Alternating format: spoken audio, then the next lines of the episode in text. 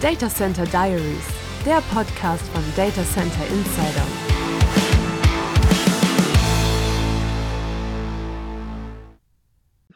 Ich habe heute bei Data Center Diaries Frau Hanna Hundsam. Das ist eine ganz interessante Frau. Also unter anderem habe ich gelesen äh, Forbes 30 Under 30 Gewinnerin im vergangenen Jahr. Äh, frage ich doch gleich mal, wie kommen Sie zu dem Titel? Ja, ähm, vielleicht um ganz kurz auszuholen, ich bin äh, derzeit bin ich Geschäftsführerin von Austrian Startups. Wir sind äh, Österreichs größte Startup-Plattform und Think Tank für Entrepreneurship und ich bin zu dieser Rolle gekommen, weil ich schon recht früh für mich entdeckt habe, dass Personen zu unterstützen, ihren eigenen Weg zu gehen, auch ähm, selbst Ideen umzusetzen, das ist, was mich äh, fasziniert, weil ich während des Studiums ähm, meine eigene Startup-Idee entwickeln und umsetzen durfte. Das war damals ein Mehrwegsystem für Takeaway-Verpackungen und wir haben aus einem Unikurs heraus quasi hier eine Lösung entwickelt und in äh, Kantinen dann implementiert. Und obwohl diese eigene Startup-Idee dann nicht gefruchtet hat, ähm, sie ist tatsächlich Corona damals zum Opfer gefallen, wo alle unsere Kunden, die Zielgruppe der Kantinen äh, zugesperrt haben, ähm, habe ich in diesem Prozess gelernt, dass wenn du deine eigene Idee umsetzt, wenn du versuchst, ein Startup auf den Weg zu bringen, du einfach eine super steile Lernkurve hast und so viel auch über dich selbst ähm, lernst. Du lernst andere von deinen Visionen zu überzeugen. Du lernst ein Team aufzubauen und auch mal eine Idee bis zum Ende zu denken, Hypothesen aufzustellen, diese zu testen und zu validieren.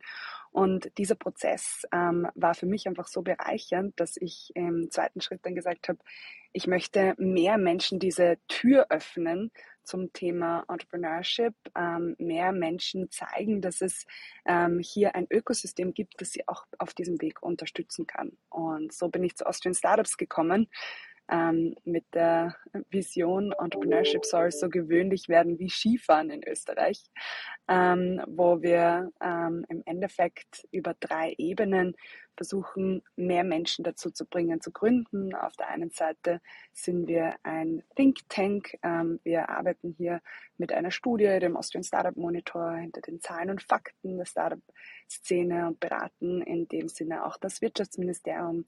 Wir sind eine Community, das ist unsere Basis. Ähm, wir haben ganz viele Programme und Events, um die unterschiedlichen Stakeholder zu vernetzen, wenn es zum Thema Entrepreneurship kommt.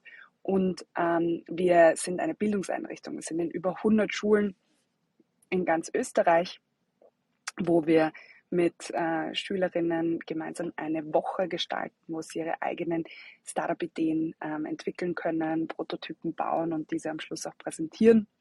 Ähm, und das war auch einer der Fokusthemen, die ich ähm, zu Austrian Startups gebracht habe oder die ich sehr stark ähm, äh, ja, ge geleitet habe seit ähm, den letzten, in den letzten vier Jahren, die ich schon bei dem Unternehmen bin, ähm, eben diesen Faktor Bildung ähm, auch äh, zu etablieren und mehr junge Leute zu inspirieren, ihre eigenen Wege zu gehen. Also wir können uns jetzt alle vorstellen, dass Sie also doch ziemlichen Einfluss haben, deswegen Top 30. Aber Under 30, sind Sie noch unter 30? Ja, äh, ich bin 28. Ja. ja, ist ja der Hammer.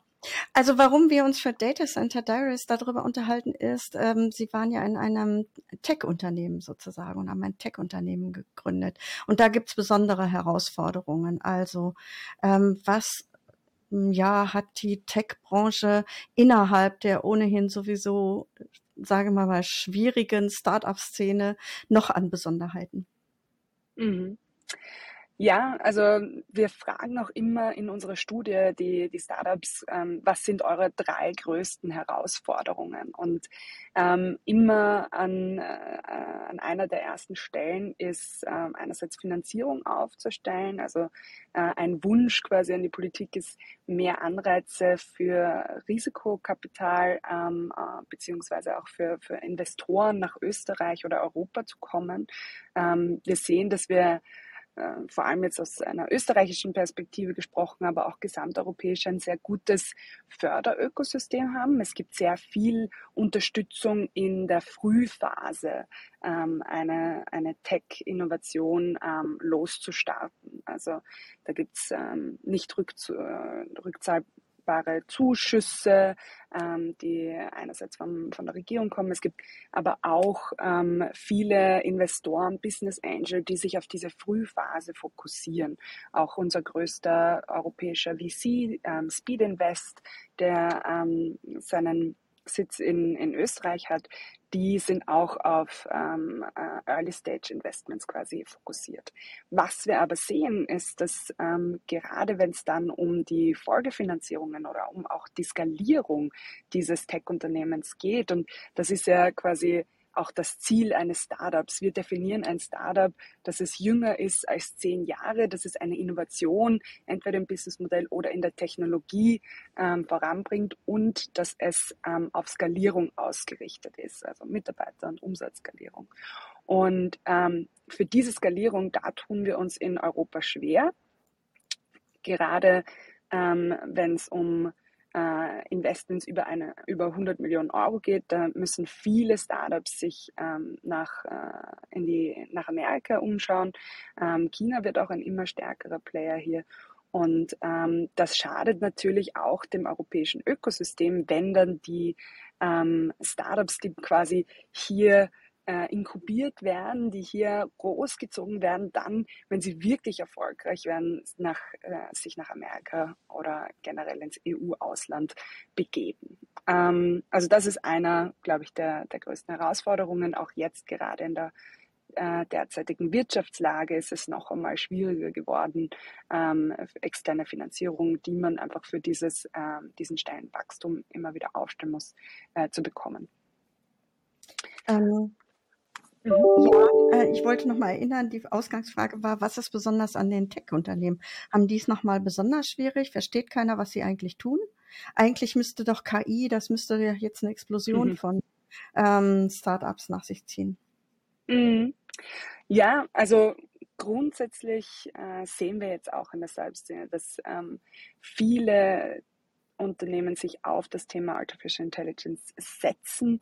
Ähm, auch in den Finanzierungsrunden, die passieren, sehen wir, dass, äh, dass vor allem äh, gerade in dem Bereich viel äh, äh gegründet oder auch ähm, an, an Investment fließt.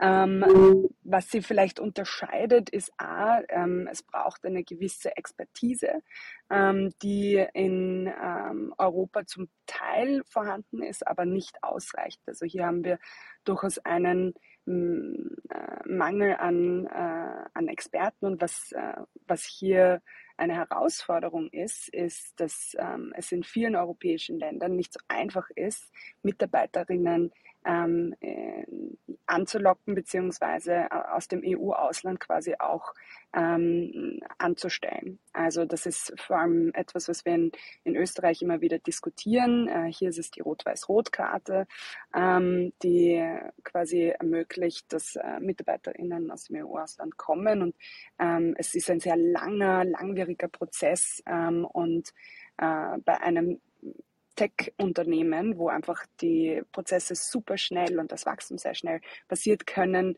die drei Monate oder bis zu acht Monate, die es zum Teil braucht, um einen Mitarbeiter aus dem Ausland quasi ähm, nach Österreich zu bringen und dort auch ähm, zu ermöglichen, dass diese Person anfängt zu arbeiten. Äh, die, das kann einfach ein, eine Zeitspanne sein, wo es um Überleben des Startups geht oder, oder nicht. Ja. Mhm. Sie hatten angefangen, erstens zu nennen an den Gründen, womit oder ähm, damit, womit alle Startups zu kämpfen haben, sei die Finanzierung, das Risikokapital. Was ist Nummer zwei? Ähm, also es wechselt immer ein bisschen Jahr zu Jahr. Dieses Jahr war es ähm, das Thema MitarbeiterInnen am Unternehmenserfolg zu beteiligen. Und das ist ja auch ein großer Unterschied zu vielleicht von, von Startups äh, zu ähm, etablierten Unternehmen oder langsam erwachsenden Unternehmen, dass es eine ähm, sehr beliebte Möglichkeit ist, Mitarbeiterinnen ans Unternehmen zu binden, dass man sie an Unternehmenserfolg auch beteiligt. Und das ist derzeit nur ähm, äh, in Österreich zumindest via Phantom Shares möglich, also virtuellen Beteiligungen, ähm, weil äh, es eine, ein Problem ist, wann werden die Anteile besteuert, wenn man ähm, Mitarbeiterinnen am Unternehmenserfolg beteiligen möchte und auch mit welchem Steuersatz. Und ähm, es ist kurz gesagt äh, recht äh, kompliziert und da ist ähm, die, die Forderung quasi auch der Startup-Szene, dass das vereinfacht wird, um einfach wenn man noch in einer Situation ist, wo man keine hohen Gehälter auszahlen kann, ähm, äh, trotzdem die Mitarbeiterinnen motiviert und ihren ihr Risiko, das sie ja nehmen, wenn sie so früh schon in einem Startup mitarbeiten, dann auch zu belohnen, wenn es mal zu einem Exit, äh, wenn es mal zu einem Verkauf kommt. Mhm. Und die Nummer drei wäre? Ähm, also wir hatten ja, wir hatten ja im Endeffekt schon drei Sachen. Einerseits eben mehr Anreize für Risikokapital, das zweite Mitarbeiterinnen besser am Unternehmenserfolg zu beteiligen. Das dritte ist ähm, mehr, also ein, es zu vereinfachen, dass MitarbeiterInnen auch aus dem Ausland, äh, aus dem EU-Ausland ähm, bei Startups arbeiten können. Mhm. Vielleicht um nochmal zu dem. Natürlich, mhm. Es kämpfen natürlich alle Länder. Also um ähm, gutes Personal. Ja. Und ähm, das EU-Ausland ist ja unter Umständen auch, ähm, sagen wir mal, irgendwie erschöpft. Wenn, wie ist es denn mit ähm, Mitarbeitern aus vor allen Dingen Indien oder auch ähm, ähm, ja eben nicht EU-Staaten? Ja, also wie gesagt, das ist eine große, ein großer ähm, Pool quasi auch, der von, von Startups genutzt wird. Unser Wunsch wäre natürlich, dass im Endeffekt mehr in die Bildung auch ähm, in, in Europa investiert wird, in die Bildung von Ausbildung von ähm, Tech-Unternehmerinnen quasi, also dass mehr in technische äh, und auch generell STEM äh, investiert wird und dass auch mehr ähm, Mädchen und Frauen ähm, angesprochen werden oder versucht werden zu, zu begeistern für die Themen einerseits ähm, Technologie, aber auch generell für das Thema Unternehmertum. Weil was wir schon noch sehen, ist, dass es hier einen sehr großen Gap gibt. Also ähm, in Österreich äh, sind nur 18 Prozent der GründerInnen weiblich. Ähm, und wenn man global schaut, fließt nur ein Prozent des globalen Venture Capitals in frauengeführte Unternehmen. Also das kann nicht sein, oder? Ja, also das, das ist eine unglaubliche Zahl. Ja, ähm, also hat mehrere, hat mehrere Hintergründe. Grundsätzlich ähm, ist es einerseits so, dass ähm, äh, eben frauengeführte Unternehmen oft in Bereichen sind, die weniger Investment anziehen. Also ähm, es, äh, zum Beispiel viele äh, Frauen sind sehr stark im Bereich Social Entrepreneurship, auch viele Startups im Bereich EdTech etc. werden äh, von, von frauengeführten äh, Unternehmen gegründet. Aber ähm, wenn man in die Bereiche wie Fintech schaut, wo vor allem im Jahr 2021, äh, Anfang 2022 sehr, sehr viel Venture Capital hineingeflossen ist. Hier sieht man, dass man noch ähm, sieht man diesen Gender Gap nochmal verstärkt. Das da gründen hauptsächlich äh, von Männern geführte äh, Startup-Teams. Das bedeutet, dass es in andere Podcasts von Ihnen reingeguckt und habe hab ja gesehen, also dass nicht nur die Gründungen oder die Gründerinnen in der Unterzahl sind, also 18 Prozent in Österreich finde ich jetzt auch nicht so viel. Ich weiß nicht, wie, wissen Sie, wie das in Deutschland oder in, in der EU aussieht? Ja, ähm, also es ist ähnlich. Ähm, es sind, äh, ich glaube, auch so um die 20 Prozent äh, auf, auf europäischem Level. Okay, also, also es sind ja nicht nur weniger. Österreich Gründer. ist da im Durchschnitt. Wie bitte? Okay. Es sind ja nicht nur weniger Gründerinnen, sondern es sind tatsächlich auch weniger dann hinterher in, in ihrem eigenen Unternehmen in der Leitung, habe ich ge gehört. Genau, ja. Also ja, selbst wenn ein, äh, ein Team mit zumindest einer weiblichen Gründerin gestartet wird, ähm, ist es oft so, dass äh, quasi ja, die nicht in der, in der Geschäftsführung dann tätig sind. Ähm, wobei man hier schon einen Trend in die äh, nach oben sieht. Also wir haben 2018 ähm, zum ersten Mal den Austrian Startup Monitor durchgeführt. Da hatten wir nur 12 Prozent an weiblichen Gründerinnen. Also zumindest sieht man hier jedes Jahr eine kleine Verbesserung. Ähm, aber ja, und was wir auch sehen, ist, dass es gibt mittlerweile Studien, dass diverse Teams, also wo ähm, mindestens eine Frau im Gründungsteam ist, äh, besser performen. Ähm, also auch finanziell besser performen, schneller Profitabilität erreichen ähm, und äh, mit dem quasi Kapital, das sie aufstellen, stellen, mehr äh, umsetzen. Und äh, das ist eine sehr wichtige auch äh, Message quasi nach außen. Ähm, wir sehen auch, dass immer mehr Investoren mittlerweile ähm, eine gewisse Awareness haben für das Thema.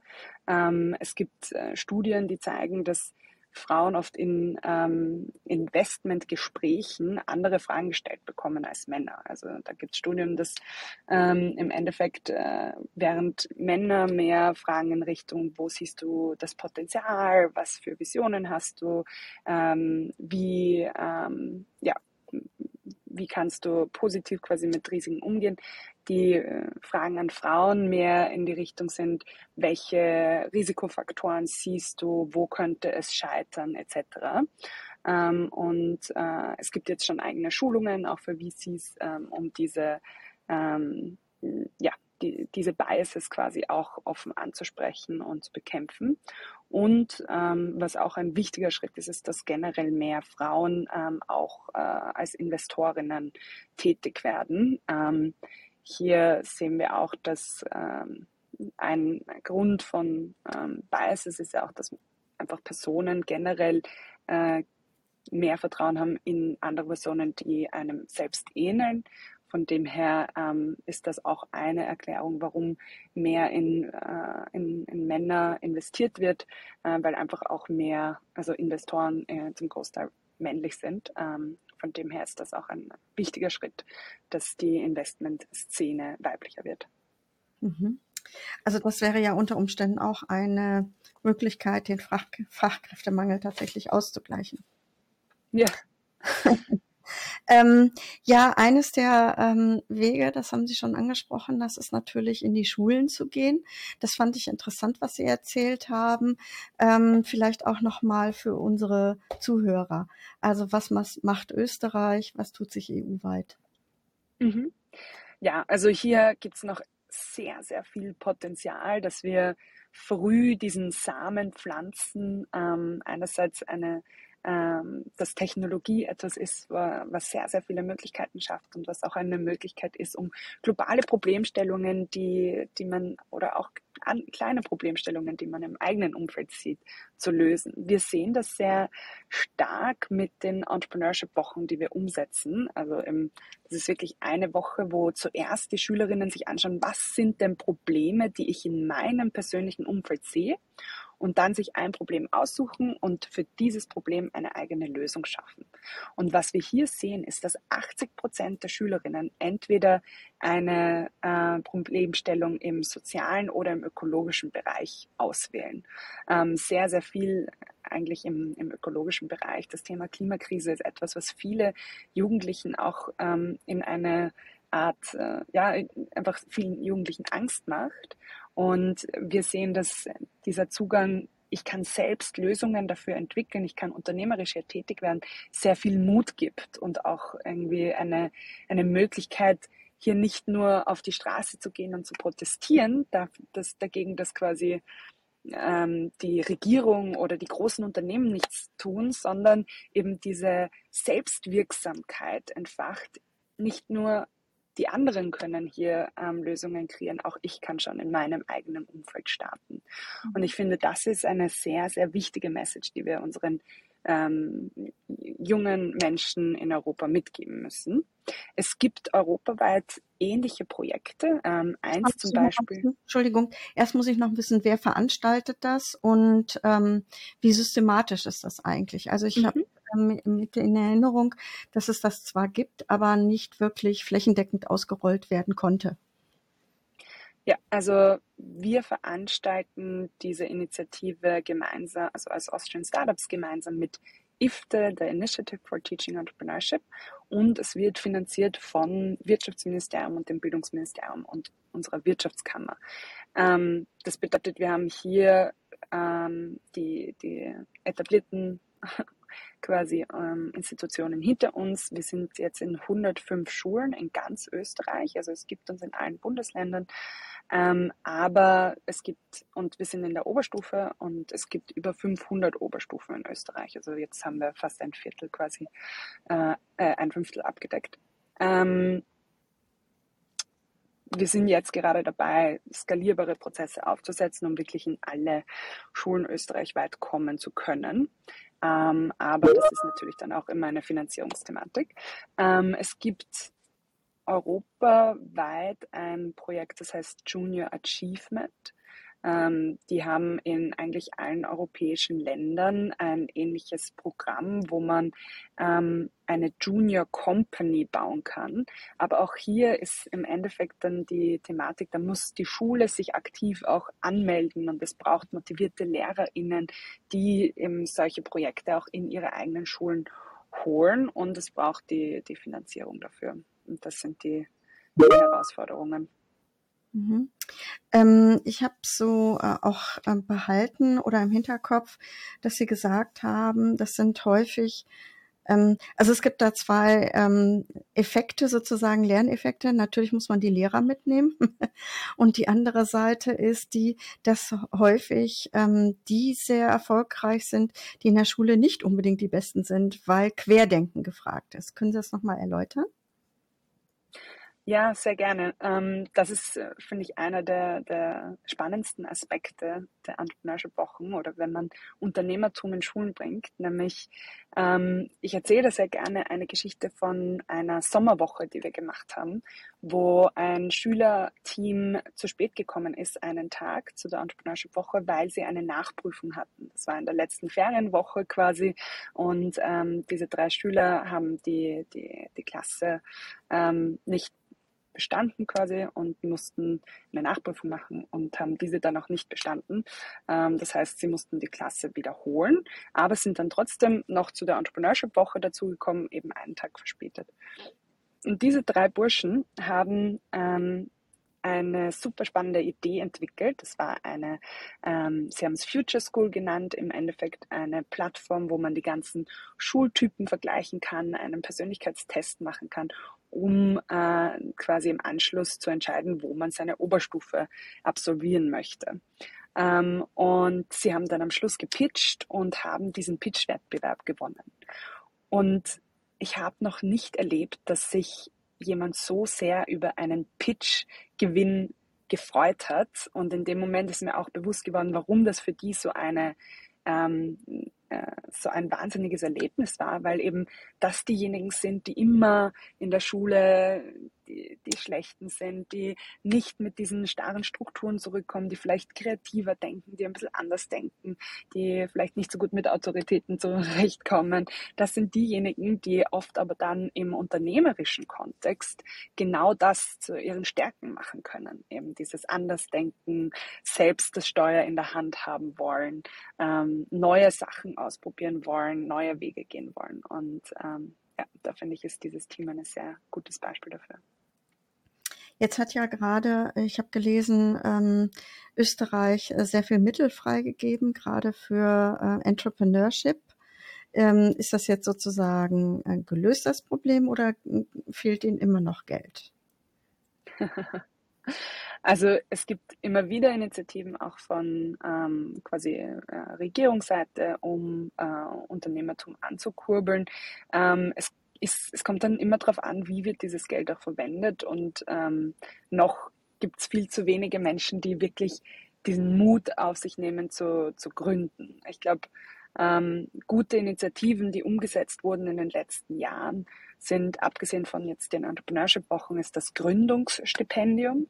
Das ist zum Beispiel eine Möglichkeit, wie man einfach die ersten Monate finanziert bekommen kann, während man an einer Startup-Idee ähm, baut und quasi auch äh, das Ziel haben sollte, dass Personen aus ähm, egal quasi welchem Hintergrund, die Möglichkeit haben, sich diese Anfangszeit zu, zu finanzieren. Das ist nämlich auch etwas, was wir sehen. Ähm, grundsätzlich äh, ist der Durchschnittsunternehmer in Österreich äh, männlich um die 37 Jahre alt und hat ein, äh, äh, einen Universitätsabschluss.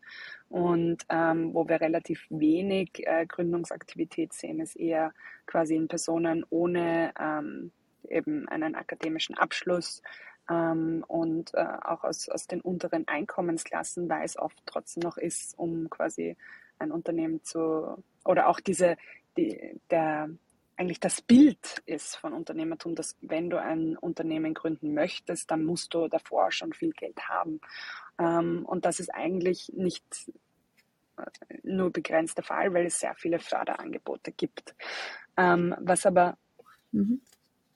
bei Förderungen manchmal der ähm, ein negativer Aspekt ist, ist, man kann sich da sehr verlieren. Also man kann sehr viel Zeit damit verbringen, Anträge zu schreiben, die ähm, Anträge, die das dann abzuarbeiten, dass man diese ganzen ähm, Unterlagen zu bereitstellt etc.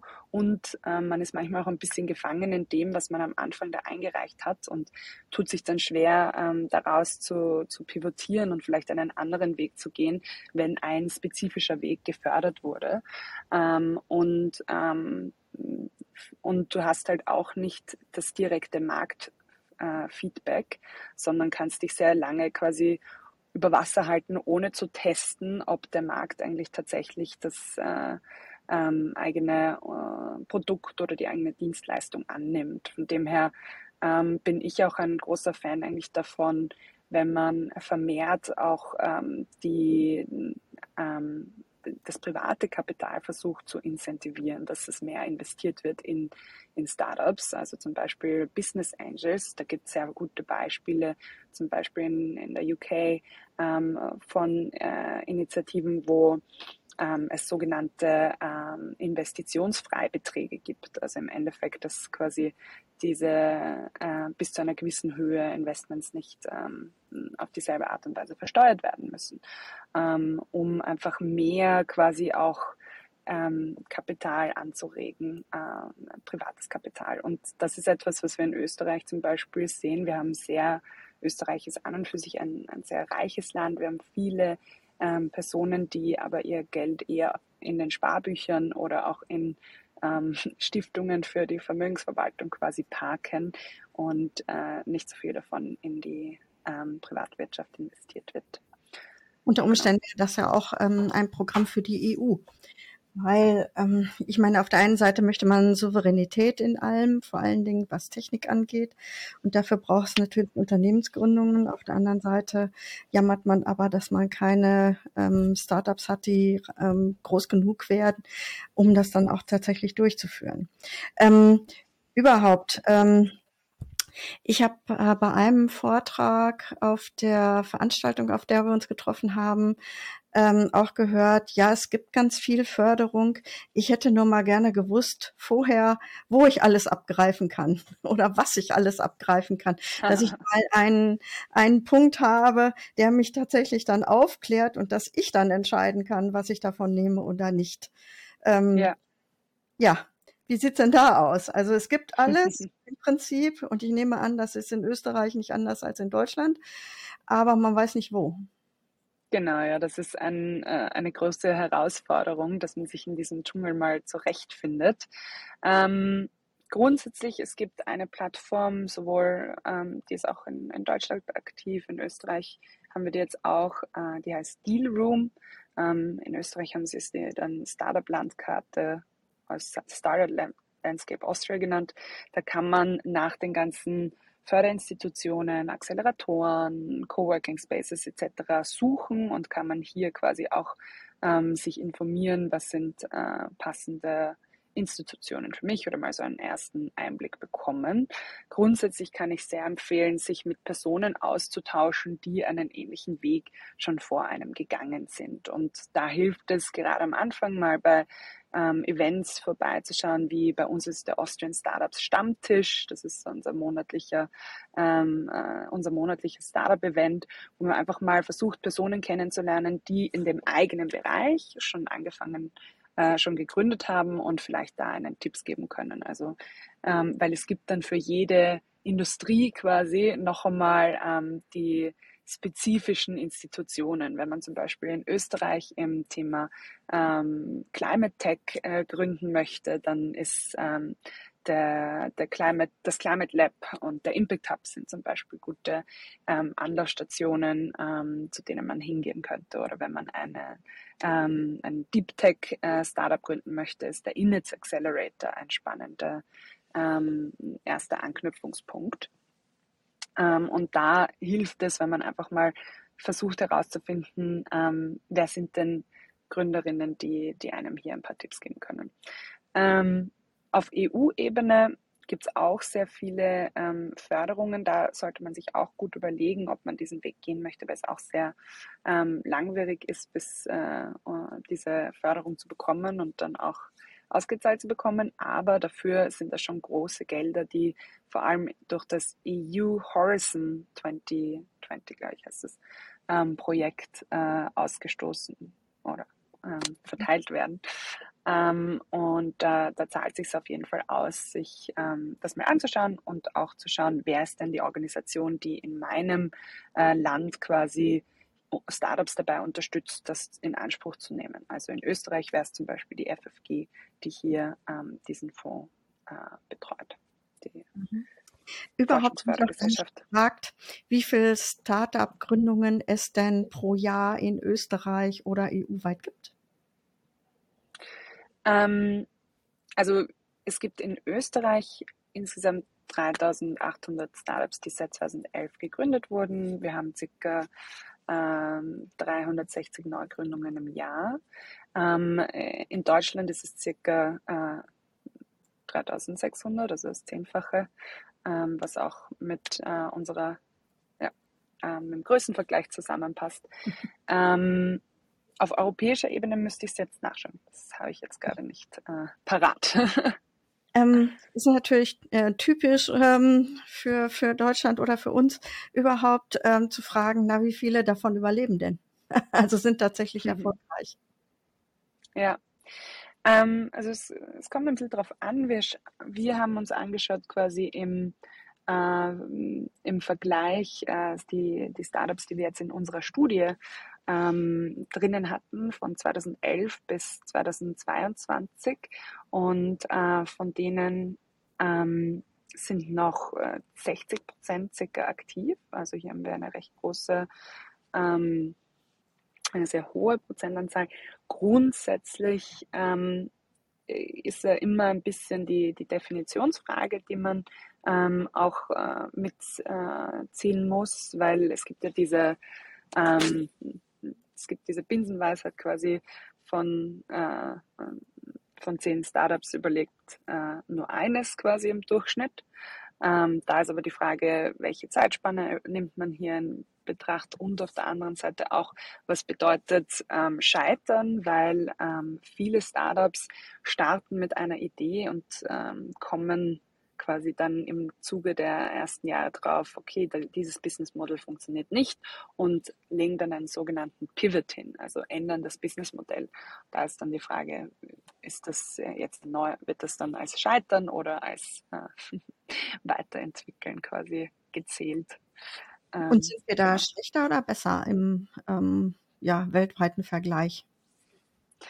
Ähm, tatsächlich äh, quasi eine Spur besser auf europäischer Ebene, wobei man aber hier ähm, auch mitdenken muss, dadurch, dass es so eine gute Förderlandschaft in äh, Europa gibt, gibt es auch einige ähm, wir nennen sie auch Zombie-Unternehmen, die halt quasi künstlich dann auch äh, äh, noch am Leben unterhalten, äh, am Leben gehalten werden. Also da muss man dann immer ein bisschen aufpassen ähm, mit äh, quasi der Klassifikation, was ist jetzt besser. Ähm, aber ja, äh, wir, wir haben eine längere Überlebensdauer. Best Practices? Also wie ich, wie mache ich das denn am besten? Also äh, fange ich, ähm, was weiß ich, oft hört man, dass die Unternehmen dann zu schnell wachsen. Also sind sie erfolgreich, wachsen sie zu schnell, zu viel ähm, Personal wird aufgebaut, zu viel Dependancen gegründet und es ist nicht mehr finanziell stemmbar. Also mhm. kann man solche Fehler vermeiden? Gibt es irgendwie so einen Leitfaden, also für Anfänger? Ich weiß nicht. Ja, also, ja. Unternehmensgründung für Dummies, ich weiß es nicht.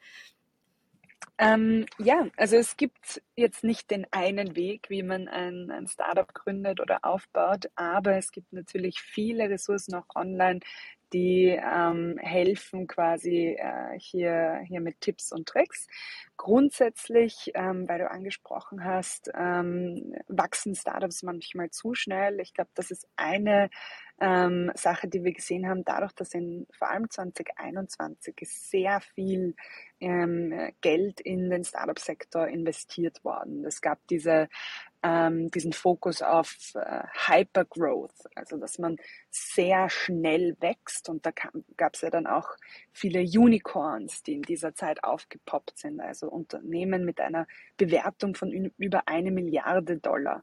Und ähm, da haben wir schon gesehen, dass sehr viele Startups dann auch sehr schnell dieses, also du musst das Geld ja dann auch ausgeben und die Investoren haben dann auch gepusht, dass im Teams aufgebaut werden etc. Das heißt, es war ein sehr großer Fokus auf Wachstum ohne Rücksicht auf Verluste. Und dadurch, dass dann 2022 die Wirtschaft ähm, eingebrochen ist, haben wir da sehr viel, haben wir dann da eine Welle an Entlassungen wieder gesehen. Und da kam jetzt auch in der Szene ein gewisses Umdenken in Richtung, okay, wir müssen nachhaltiger mit Ressourcen umgehen auch mit finanziellen Ressourcen und Mitarbeiterinnenressourcen. Und jetzt gibt es viel stärker wieder die, den Fokus auf, wir wollen versuchen, relativ schnell auch profitabel zu werden und quasi ähm, nachhaltigeres Wachstum äh, wird, wird wieder stärker fokussiert, ähm, weil es einfach ein Learning ist, das natürlich ähm, ja, man auch zu schnell wachsen kann.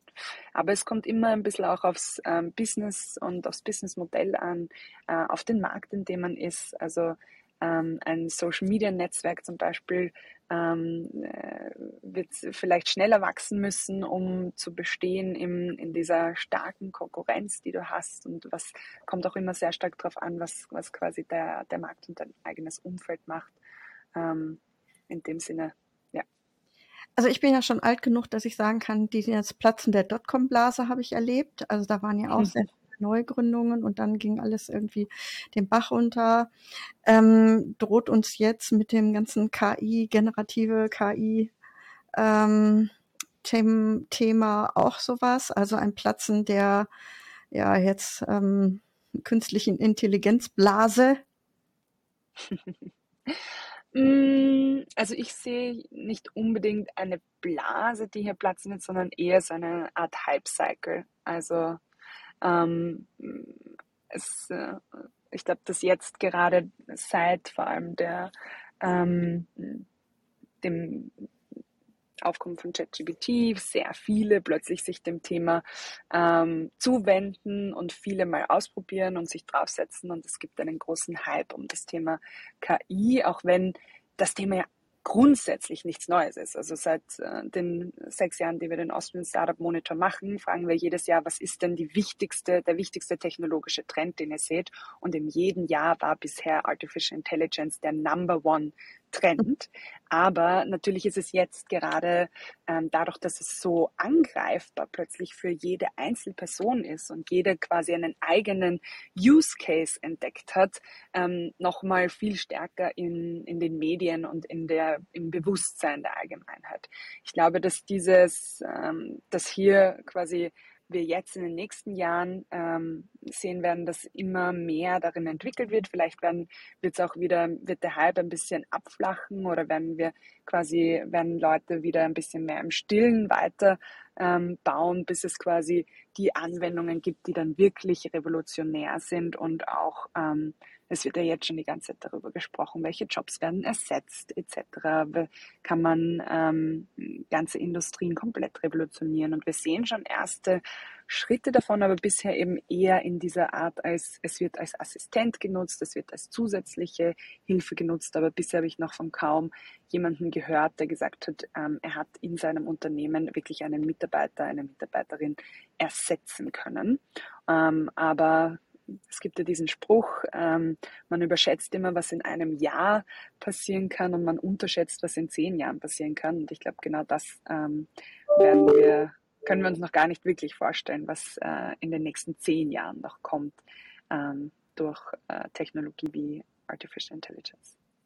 Ja, tatsächlich ist es ähm, ja so, oder was ich so wahrnehme, das ist, dass es ähm, insbesondere rund um künstliche Intelligenz, also einerseits so ein Gefühl gibt, also man, man muss ganz schnell sein, man muss unbedingt dabei sein und ich kann mir vorstellen, dass dieses Gefühl, ich muss jetzt schnell sein, natürlich auch einerseits ähm, es fördert, ähm, dass Startups gegründet werden und auch damit sie schnell wachsen, ähm, sind eigentlich alle Voraussetzungen gegeben.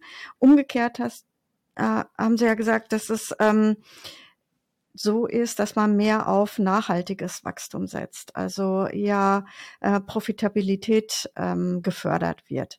Ähm, passt das denn dann noch zusammen? Ich glaube, das passt sehr gut zusammen, weil was wir sehen, ist schon, dass eben Prozesse effizienter gestaltet werden können durch ähm, die Nutzung von KI. Ähm, und was meine Hoffnung ist im Startup-Sektor, ist, dass eigentlich viel mehr Menschen jetzt diese Möglichkeit sehen, dass sie auch mit weniger externem Investment eigentlich schon relativ viel machen können. Also es ist jetzt einfacher, einen ersten Prototypen auch selbst zu bauen, ohne von Anfang an ein großes Entwicklerteam zu haben. Oder ähm, du kannst äh, durch äh, auch No-Code oder ähm, Grafiktools wie zum Beispiel Canva schon sehr schöne erste Designs machen, Logos machen, ohne dass du jetzt eine teure PR ähm, oder Marketingagentur ähm, in Anspruch nimmst. Das heißt, man kann schon sehr viel einfach im, in einem kleinen Rahmen bauen, Prototypen bauen, testen, ähm, genau das, was quasi ein Startup ja in der Anfangsphase macht. Ähm, also meine Hoffnung ist schon, dass, dass einfach hier viele inspiriert werden und aber auch länger eben schaffen, mit den Ressourcen, die sie haben, auszukommen und schneller zur Profitabilität kommen, ohne jetzt riesige Investments äh, zu brauchen. Aber das, das werden wir in den nächsten Jahren erst, erst sehen. Also wir haben ja vieles angesprochen, also mehr Frauen sozusagen in die in die Start-ups, mehr in die Technik, ähm, Programme an den Schulen. Ähm, auf der anderen Seite German Angst, äh, das ist ja nun ein schon schon feststehender Begriff. Also äh, wann wird aus German Angst also äh, die die Mut zur Gründerschaft oder wann wird wann wann werden wir Österreich und Deutschland soweit sehen? Ja, das ist eine gute Frage. Also meine Hoffnung in den nächsten fünf Jahren, aber ähm, das ist wahrscheinlich sehr optimistisch. Ich glaube, es gibt, ich glaube, es gibt drei Ebenen, wo wir anpacken müssen, um auch diese Kultur ähm, zu einer optimistischeren und ähm, selbstwirksameren Kultur zu machen und wegzugehen von eben dieser Kultur des, der Angst vorm Scheitern, der Angst vor, vor Veränderung. Ein Thema, und äh, das ist, glaube ich, das Wichtigste, um wirklich langfristig Veränderungen zu schaffen, ist, dass wir in der Bildung ansetzen. Das ist wirklich in jeder Schule, in jedem Bildungsinstitut das Thema, äh, das Thema Entrepreneurship hineingewoben ist. Dass es Teil ist nicht nur von einem Kurs, sondern dass es in jedem Fach eben dieses unternehmerische Mindset ähm, mitgenommen wird, anhand von Beispielen und ähm, Menschen auch mehr lernen, diese, es werden auch 21st Century Skills genannt, eben ähm, mit die eigenen Stärken zu fördern, ähm, Ideen zu entwickeln und Lösungen zu, zu schaffen.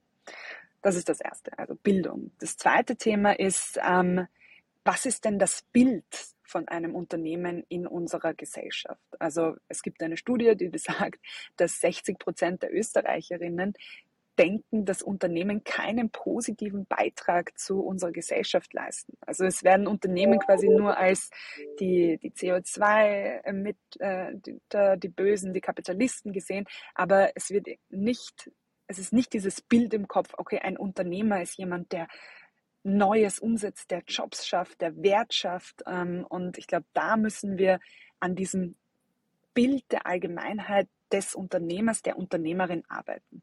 Und ähm, das kann man auf unterschiedliche Weisen machen. Ich glaube, da ist einerseits spielen hier die Medien eine Rolle, ähm, mehr ja, dass, es, äh, dass das Thema mehr in die Medien kommt, äh, breitenwirksame Programme geschalten werden. Es gibt schon sowas wie in Österreich heißt zwei Minuten, zwei Millionen oder mh, hm, in Amerika Shark Tank. Ich bin mir nicht sicher gerade, wie die deutsche Version heißt. Ich finde, die geben, wie bitte? Die Löwen. Die Löwen. ähm, ich finde, diese Serien waren schon ganz gut, um das Thema mal anzusprechen in der Breite, aber geben ein bisschen ein falsches Bild, weil es so dieses Bild gibt, okay, ich habe eine Idee und dann ich kriege ich sehr viel Geld und ähm, quasi kann das jetzt umsetzen und bin vielleicht dann schnell reich. Ähm, und das ist, finde ich, nicht das Bild, das wir, das wir in die Breite bringen sollten, sondern mehr eben diesen Erfindertum, die Menschen, die Impact und Lösungen generieren wollen. Ich glaube, wir brauchen hier ein stärkeres Bild von Unternehmerinnen als die Personen, die Lösungen für unsere globalen Problemstellungen schaffen. Und da haben wir sehr, sehr viele gute Beispiele, sowohl in Deutschland als auch in Österreich und Resteuropa äh, von Personen, die das schon angehen. Ähm, und der dritte Aspekt ist mehr Diversität ähm, auch im, äh, im Bereich Unternehmertum zu schaffen und im Bereich vor allem Tech zu schaffen. Und äh, da geht es darum, sowohl Mädchen als auch Frauen zu fördern, die ähm, äh, ähm, ja, die, das, die es in sich haben, quasi auch ins Unternehmertum zu gehen. Und ähm, es gibt diesen äh, schönen Spruch, den ich von Female Founders gehört habe.